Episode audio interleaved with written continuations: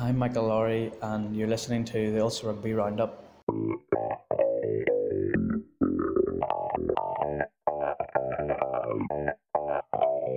Hello and welcome to the Ulster Rugby Roundup's World Cup special, brought to you in association with Remus Uomo, Victoria Square Belfast and Stockists nationwide.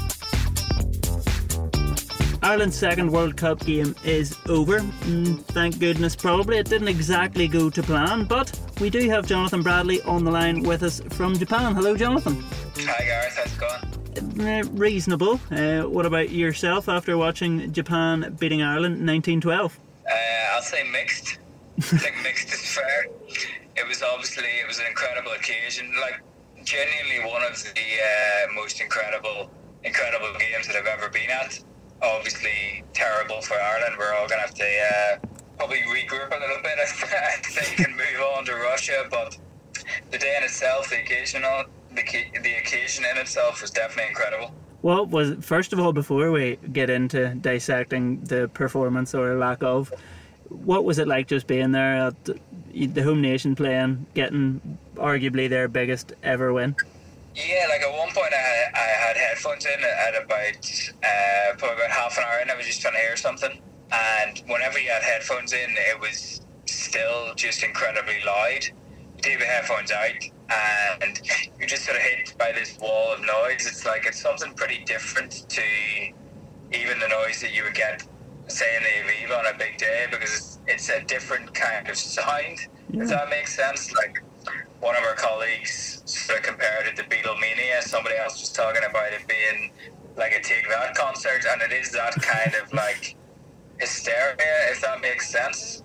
Just every time something was going right for the hosts, um, you're hit by this sort of wall of sound that you wouldn't really be used to. And if if you were there completely neutral, not as somebody who's day to day job is affected by how well or not well Ireland are playing, um, it would have been just an absolutely unforgettable positive occasion to have witnessed what, as you say, was just an incredible day for the hosts.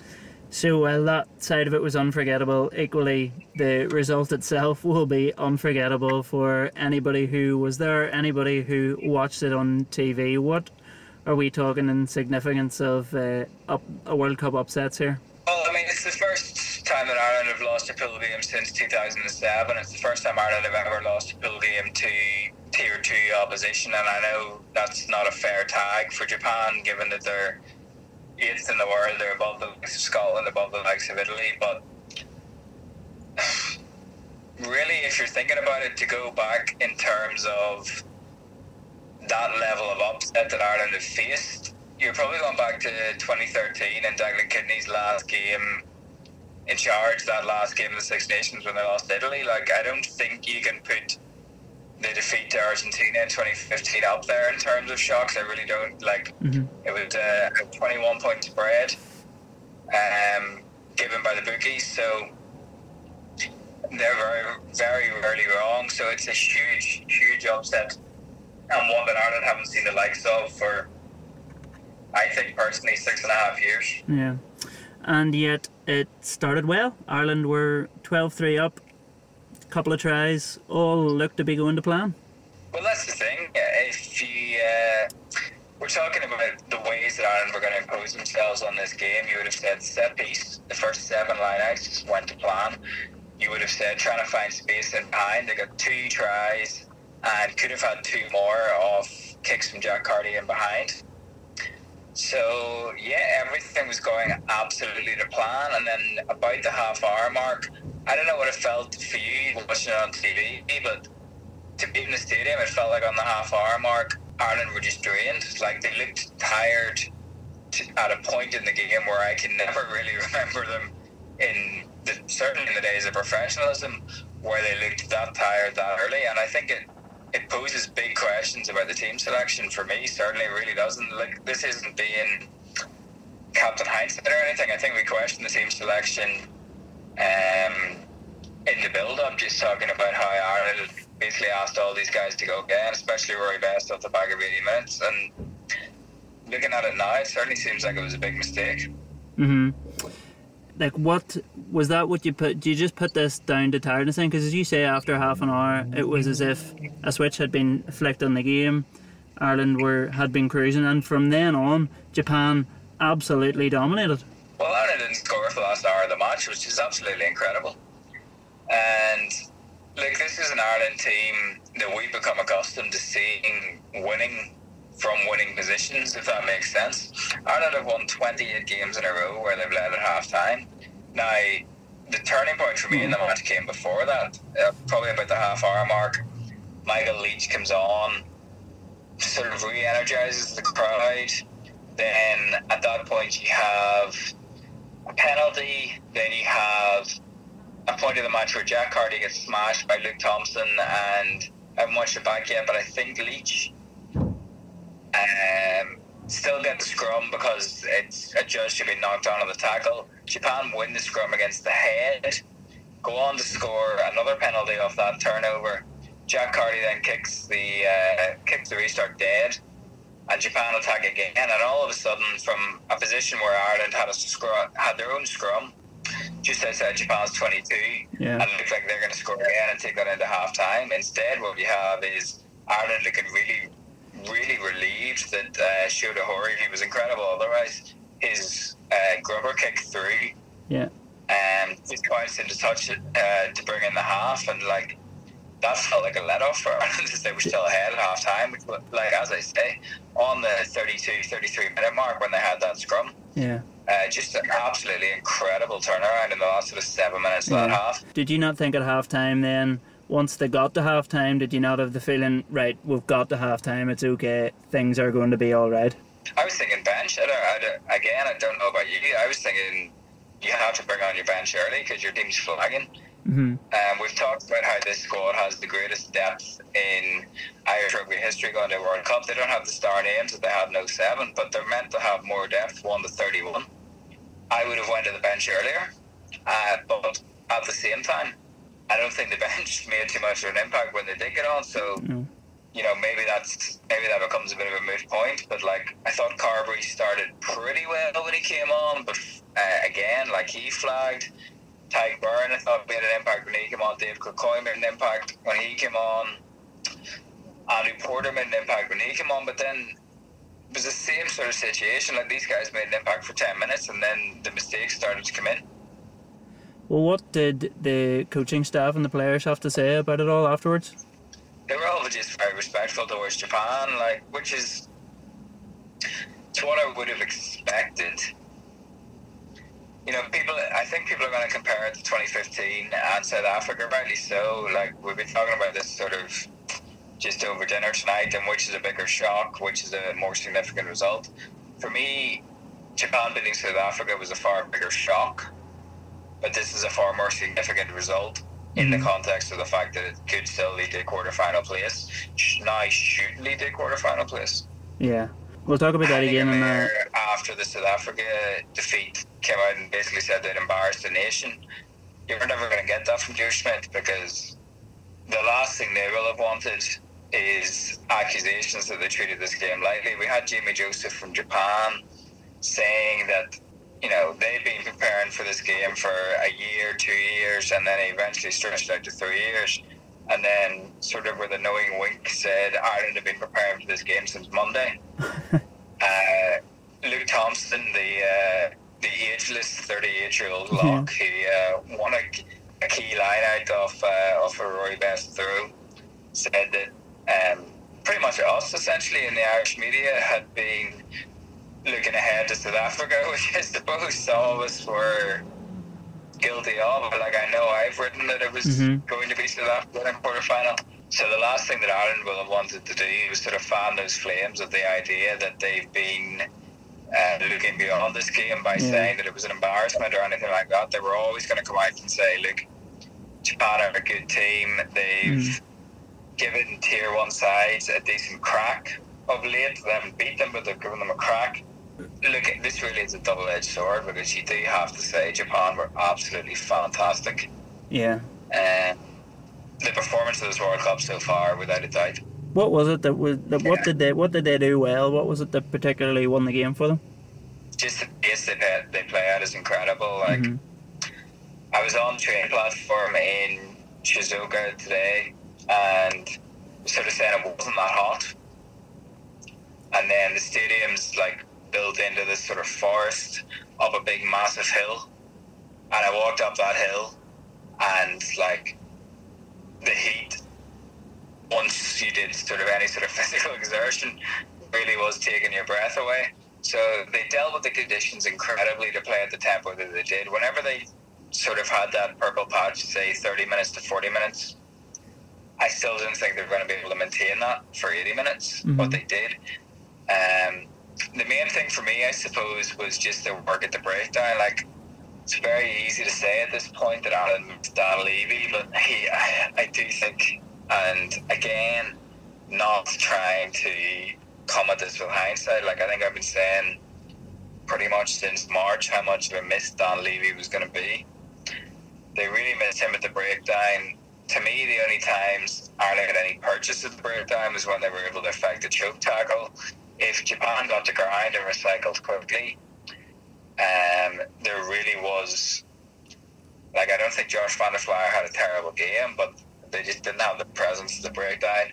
Peter O'Mahony got on the wrong side of the referee. It looked like to me again. Don't know what it looked like to you guys on TV. To me, it looked like he got on the wrong side of the referee early, and that sort of nullified his presence there. hmm Japan were just able to play at the tempo that they wanted, which is pretty much the one thing that we would have said Ireland had to avoid. Were there any positives for Joe Schmidt to take from it?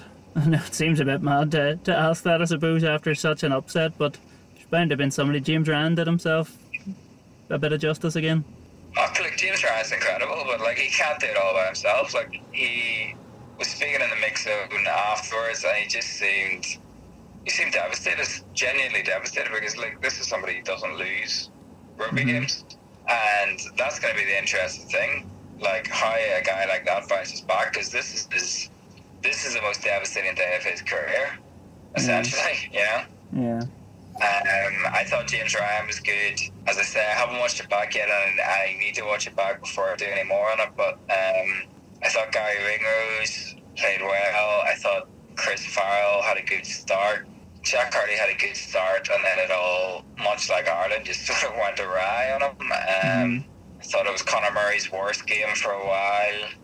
CJ, I hate to put it all on CJ when Ireland don't dominate the collisions, but when that happens, he does look he doesn't look effective when Ireland aren't winning collisions. Basically, Yeah. it's not fair to put it all on him as the number eight and one of the more physical players, but um, I didn't think he was that effective. The front row just had a bad game. Asked to do it all again six days later. You know that uh, scrum one against the head, the scrum penalty one against the head when basically Ireland were just trying to milk a penalty of their own and kept it in there too long. Um, They got very high. Japan got under them. I didn't think they had a good game. As I say, the bench, you know, the Jordan Larmour intercept, not great. Keith Earls probably had a good start and did incredibly well to chase back and stop what would have denied him the bonus point, unbelievably, or sorry, the losing bonus point, unbelievably. Mhm. Um, Jacob was just well marshalled throughout and didn't get the ball enough, but it like um, Japan kept him in check. Just like I do think, and I'm saying this off the back of like having gone to a lot of Japan press conferences this week and sort of been around. Um, like I said before, the Japan are right in the centre of Hamamatsu, whereas Ireland are in the sticks in the middle of nowhere.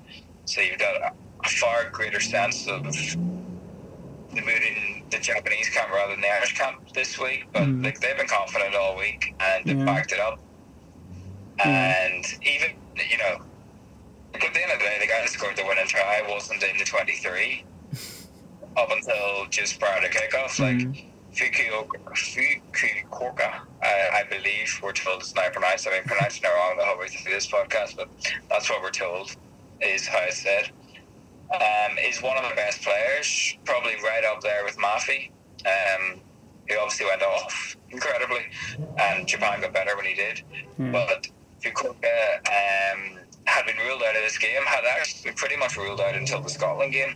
Tony Brown said during the week that he was uh, touch and go this week, which was news to everybody. He slipped onto the bench there fairly unnoticed about uh, 50 minutes before kickoff, whenever the team sheets came out. And then comes on and scores the winning try. So like, I think they played a uh, this week. They really have. Yeah. Well, just finally, before we uh, put this game to bed and uh, never talk of it again, I was looking at the I was looking at the permutations today about what this exactly means. So basically, if Ireland can get nine points from their last two games, they're assured at least to finish definitely ahead of Scotland, regardless of what Scotland managed to do. And there's quite likely it could well be a playoff, basically in that last game between Japan and Scotland for the the progression to the quarterfinals. Where whether Ireland finish first or second is still very much uh, uncertain. What, what way do you see this panning out now? I think if Ireland don't get 10 points in these two games, then they deserve everything they get. yeah. I think this is a terrible result for Scotland, and I think more than anything else, the negative impact for our, the chances of Ireland progressing deeper into this World Cup rather than just progressing to the quarterfinals. Because once they beat Scotland, they were in the quarterfinals, mm-hmm. barring disaster. Is the fact that they're now going to have to play the likes of Johnny Sexton against Samoa, where we probably expected heavy rotation in these two games. With the fact that the job was done, now this Russia game off a four-day turnaround requires far more attention. Attention is the wrong word because they're always going to say that they're focused on Russia, whatever, blah blah blah blah blah. But it now requires a far stronger team selection, and the issue is that you've already sent out most of your first choice 15 for two weeks in a row. So now what do you do? It's going to be a fascinating team selection over the next two weeks.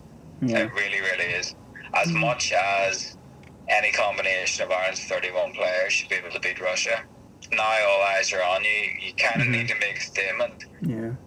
Moreover than that, you can't just win the game now. You need the five points. hmm And then Samoa is trickier again. We talked about how, given a few of the Samoan tackles against Russia, and just given what I saw off the pitch in Fukuoka of watching Canada against Italy, how you wouldn't want to be risking the likes of Johnny Sexton or whomever on that pitch.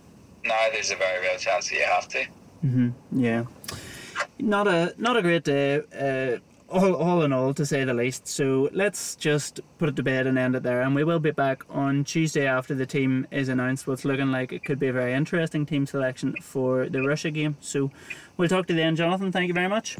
No problem, guys. Chat to you then. You're listening to the Ulster Rugby Roundups World Cup Special, brought to you in association with Remus Uomo, Victoria Square Belfast and Stockists nationwide.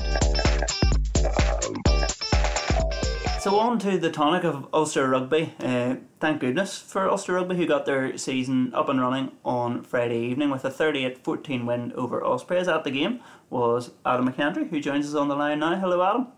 Hey guys. So that was presumably a much easier watch than Ireland were on Saturday morning. Well, for the first eight minutes of the game, it wasn't quite such an easy watch. Uh, we were sort of sitting there wondering what exactly had happened between pre-season and this game because Ulster came out as if they thought they were going to walk over the Ospreys and the Ospreys gave a bit of a rude awakening. But after that, yeah, you know, I was actually really impressed by Ulster on Friday night. I thought I thought they settled into the game well after that terrible start. Defensively, I thought they were really, really strong. This was exactly the start they would have been wanting as well, especially given you know they have a lot of guys back in the squad that they maybe thought would be at the World Cup Mhm. um, and needing to get off to, to a big start, especially at home as well, and what's going to be a really tricky conference to put 38 points on a team that is generally quite good defensively in the Ospreys, and to limit them to no points in the second half and six points after the eighth minute. That's a, that's a really good return from uh, from Dan McFarland's side, and I think they'll be sitting here feeling pretty good about their day's work because to just you always have that little bit of uh, anxiety about the first game. You never know how a team's gonna gonna come out of the blocks after pre-season, regardless of how well or how badly it's gone.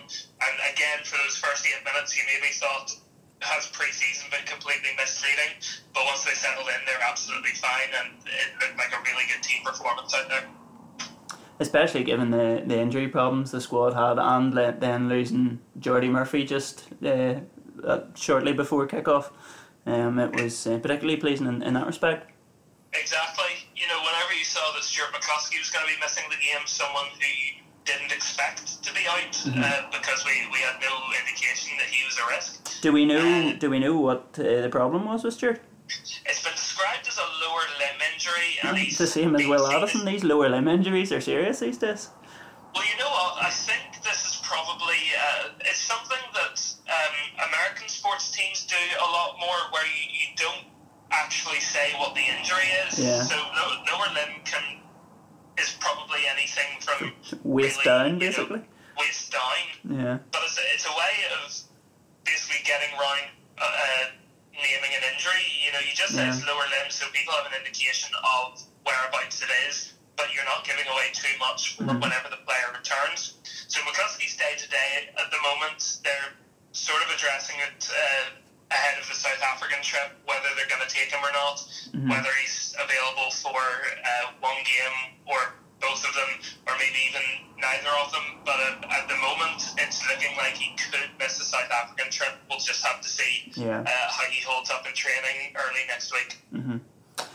Um, so Craig Gilroy was back on the pitch playing a first competitive game for what about eleven months. Two tries couldn't have gone much better for him.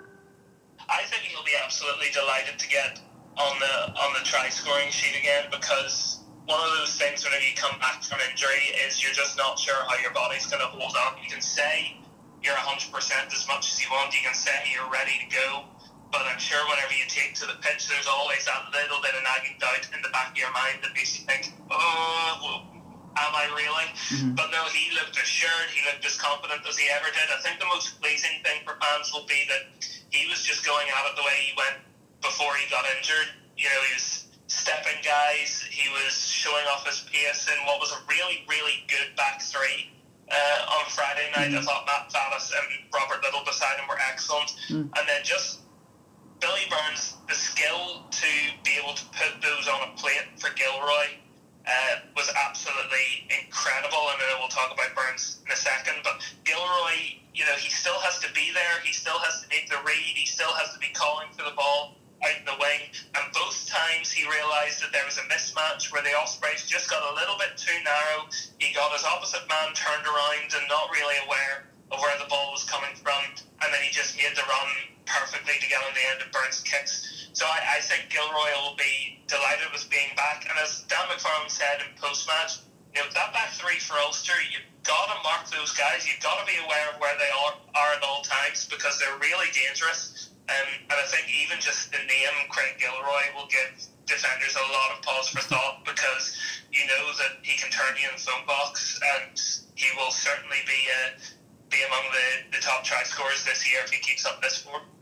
Yeah, yesterday we, we talked about the new signings all summer, but we probably didn't really mention Craig Gilroy, who it's the old cliche, isn't it? But uh, having him back, as you say, just you can't really overestimate how much of a boost that is for for Ulster, particularly whenever they're missing Looking Starfield. at that back three, Ul- Ulster aren't short of players in the back three.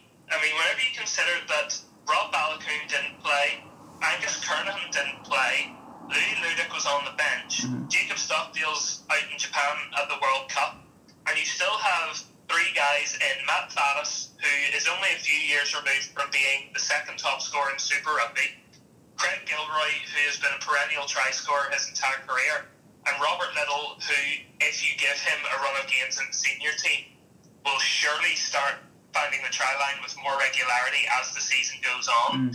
You know, that's that's a huge amount of talent that Ulster have in the back three alone. Um, I think it's really a, a place with a lot of strength and depth for Ulster, and somewhere that they can really rotate a few guys, see what combinations they have, and they're really not going to lose much. But so if they kept rolling out those three that started on Friday night, uh, I think they're doing pretty well because Yeah. you look at Matt Faddes and Rob Lyttle both making on average more than six and a half meters per carry. Uh, Faddes led the backs in meters gained. Lyttle uh, was just behind him as well.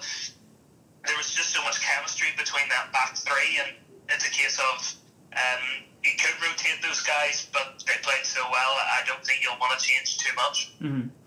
So you mentioned him uh, a few minutes ago there, Billy Burns, who has probably taken his fair share, more than his fair share of, of flack during his time at Ulster so far, but a very positive performance.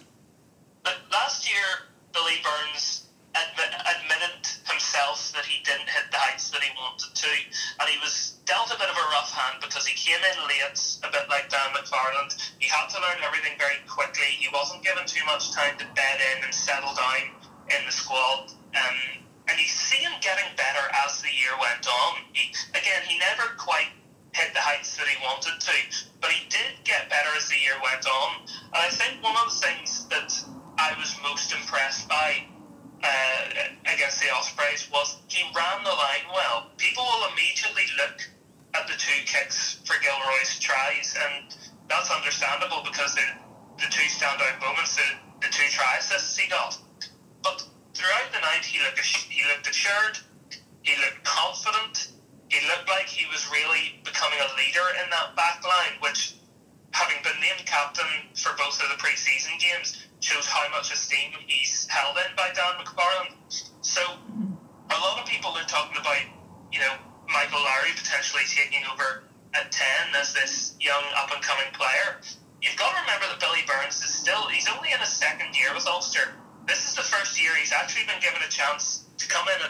pre-season, work through the routines, work through the patterns, get bedded in with what Dan McFarland wants to do this year, and also Dwayne Peel and Jared Payne in that back line, and really establish himself as the 10. And I think what you also saw quite well too was Burns gave you that consistency, maybe not so so much flashy in the first uh, in the first sort of 53 minutes that he was on, but he just gave you that consistency in attack. He let the guys outside him do the work, and then whenever he saw the kicks to the corner, he, made them.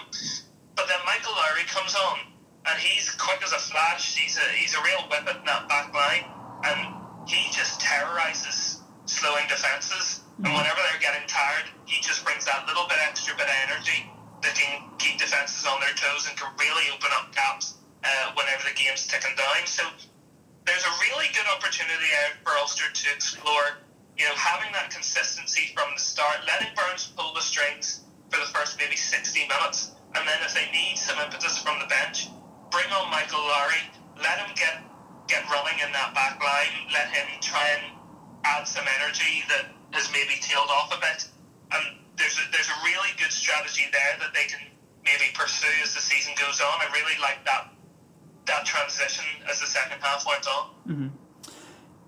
Matt saying you mentioned him plenty there, got a debut try, very good performance. What about the, the other debutants? Yeah, a, a bit of a quieter night for uh, Jack McGrath and Sam Carter. Ulster are a team that don't really use their props for big long busting carries like other teams do. So, and that, that's just a, a tactical thing. It's not mm-hmm. uh, like we're trying to Ulster trying to hide the players or anything like that. it, it is a tactical thing. Um, so the stats suggest that Jack McGrath had uh, had quite a quiet night. But you look at defensively. Defensively, he made 12 tackles in the game, um, which is showing up big for a prop. Um, and I think that's a, that's a real strength of his game, showing that he can do it on the defensive side. And of course, we know how good he is at scrummaging. We know how good he is um, in the tight, and he, he really terrorised Tom Botha for long parts of the game. So it was a solid start for McGrath. I think that's what we can say about him. He uh, he'll get better as the season goes on. You know he will because now he's in with Ulster. Very similar to Burns last year. You know he hasn't had a pre-season with Ulster to bed in. He's been away with Ireland, and now he's uh, he's been dropped back into the Ulster squad and expected to step up.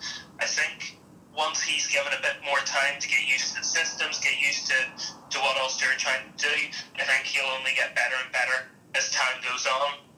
Sam mm-hmm. Carter, again, bit, bit quieter than uh, than Faddes was. Uh, he came up big in the line out a few times and again popped up here and there.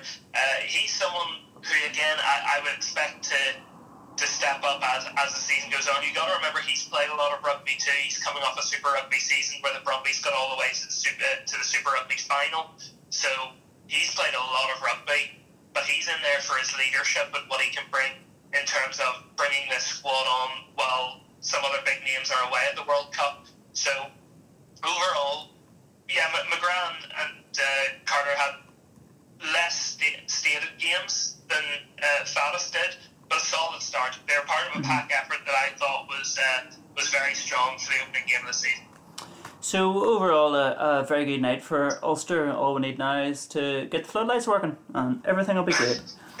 you know, we, we were having this discussion after the game, trying to work out: are you allowed to play with floodlights on or off or not? Um, Matt Faddes said, "Well, the last time I did it was in an under thirteen game back in New Zealand, and we just went ahead anyway." So. uh, you may, you may as well just get on with it while you can. Exactly. So up next for Ulster then, of course, is the trip to South Africa, and first game is the Cheetahs next Saturday at five fifteen. So we will have live coverage of that uh, with the blog on the website, and before that, we'll be back with the, the podcast to chat through a proper preview of that game. So for now, thank you very much for that, Adam. We do appreciate it, and here's to another couple of wins for Ulster in South Africa. Always a pleasure, Gareth. Here's hoping.